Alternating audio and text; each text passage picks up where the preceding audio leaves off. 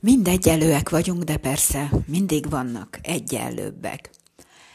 Ez a remek helyzet, amit a koronavírus teremtett kis hazánkban, rengeteg ilyen egyenlőbséget mutatott most meg. Kezdjük rögtön magával az önkéntes karanténnal. Nézem Arnold Schwarzeneggert, ahogy önként karanténba vonult szamarával, lovával, csakudziával. Nekem meg a 27 négyzetméteren kéne a kutyával, a macskával, meg a gyerekkel önkéntes karanténba vonulni. Persze, mindenkinek kötelessége védenie magát és otthon maradni. Csak hát baromira nem mindegy, hogy hol maradsz otthon. És akkor ez még a kisebb baj, persze mivel az enyém nekem a legnagyobb. Hiszen nem beszéltünk a digitális oktatásról, ami szuper jól hangzik, de azokon a cigánytelepeken, ahol áram se nagyon van, számítógépről meg álmodni sem lehet, ott a digitális oktatás, hát, hogy is mondjam, nem lesz túl flott. De ezek csak a mindennapi apróságok, amelyek mindannyiunk életében jelen vannak. Vannak ennél nagyobb egyenlőségek is. A legmegdöbbentőbb, legalábbis számomra, a belügyminiszter esete, aki miután kezet fogott a marokkói miniszterrel, akiről kiderült, hogy fertőzött,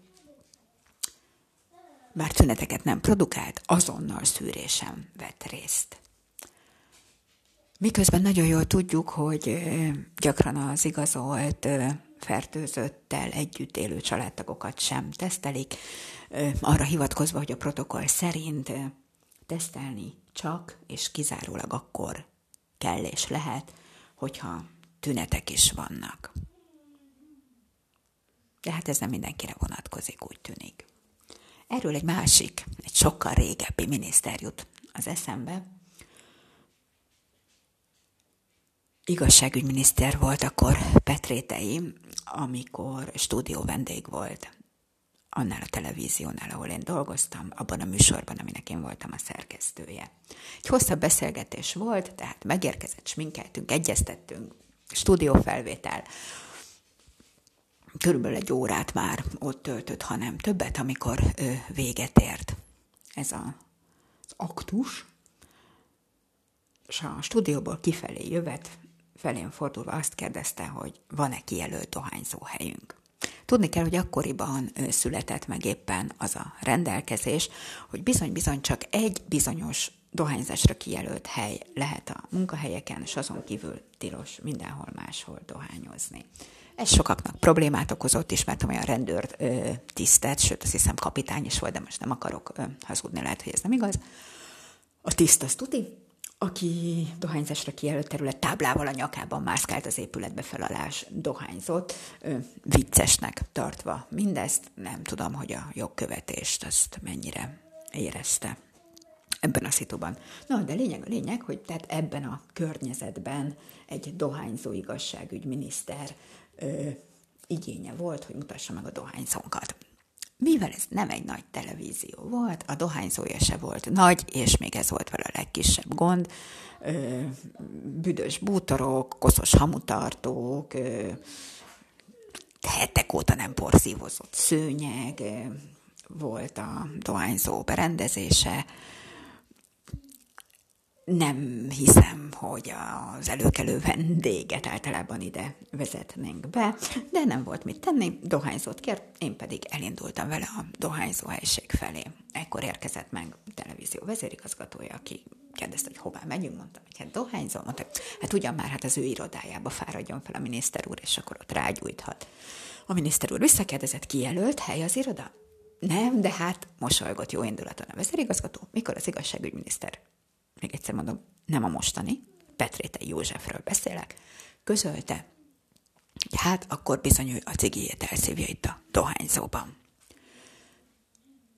Nekem ezzel hatalmasat nőtt a szememben, a mai napig tudom a nevét, pedig Dávidi Baján kívül nem sok igazságügyminiszterét tudom, de Pinter Sándorét is meg fogom jegyezni, mint belügyminiszter, azt gondolom, ugyanennek az ellenkezőjéért, mert őt ugye akkor is szűrni kell, amikor minket, földi halandókat nem. Mert hogy egyenlőek vagyunk, de hát azért ő mégiscsak egyenlőbb. És akkor az egyenlőség csúcsára, hogy felérjek, dr. Rovót kell megemlítenem.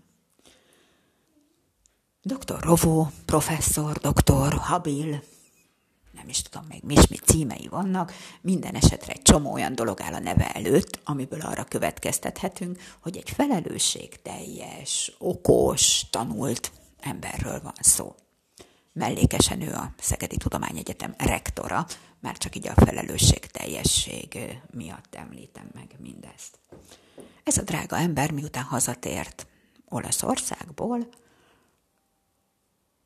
azonnal beállt dolgozni, ami roppant dicséretes, persze.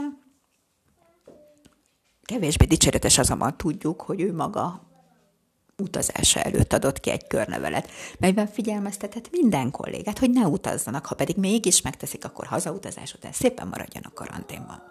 Írott szavaival mindannyian egyetértünk, ha azt gondolom, a cselekedetei azonban éles, szöges ellentétben álltak mindenzel. A klasszikus vizet prédikál, bort iszik, eh, sztoriban vagyunk, amit csak fokoz, hogy mindezt egy orvos eh, hajtja végre. Kicsit persze tompítja a dolog élét, hogy a Magyar Orvosi Kamara azonnal eljárást indított, de nem lennék olyan nagyon nyugodt, hogyha engem vagy bármelyik barátomat, szerettemet operálta volna, és nem az operáció közbeni fertőzésre, mert ott azért valószínűleg rohadtul vigyáznak, de utána a kontrollvizsgálat, a vizit, amiken gondolom részt vett, nem mindig maszkban és teljesen steril környezetben történnek. Ismerve a magyar kórházakat, azt hiszem, ezt nyugodtan borítékolhatjuk is. Miért merül fel a kérdés? Egyfelől persze mondhatjuk azt, hogy egy felelőtlen ember. De én ebben nem hiszek. Ha nagyon anyagiasak vagyunk, akkor gondolhatjuk azt, hogy bizony-bizony ezek a tervezett műtétek elég komoly összegű paraszolvenciát hoztak magukkal. És erről nem akart lemondani a doktor úr. Remélem ez rohadtul nem igaz.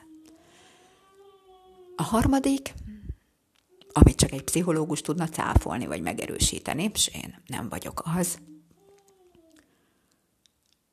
az a lelki magyarázat, miszerint az e fajta kivételezett helyzet, amelyel, mint mint orvos, mint főorvos, mint vezető rendelkezik, és valószínűleg mindenhez elég jó anyagi helyzet de ezt csak gondolom, nem tudom, tehát ezt kérdőjelesen tegyük hozzá a felsoroltakhoz.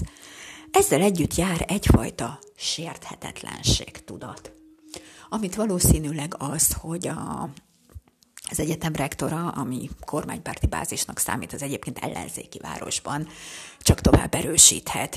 Tehát komoly hátországot ö, érez saját maga mögött, nagy felhatalmazást, és valószínűleg a saját maga kivételességébe vetett hite is eléggé erős lehet. Meg persze az is lehet, hogy mindezek kombinációja jelen volt, amikor úgy döntött, hogy meg sem kísérli a karantén, amit most egyébként szépen végigcsinál. Legalábbis ezt írt a levelében, amiben elfelejtett bocsánatot kérni. Én azonban nem felejtek el bocsánatot kérni. Nagyon sajnálom, hogy nem tudtam ennél pontosabb, precízebb és főleg pozitívabb, hogy a 3P meg legyen hírekkel szolgálni mára. Ez volt a Mind meghalunk, de még ma podcast. Mondjátok, miről hallanátok szívesen. Sziasztok!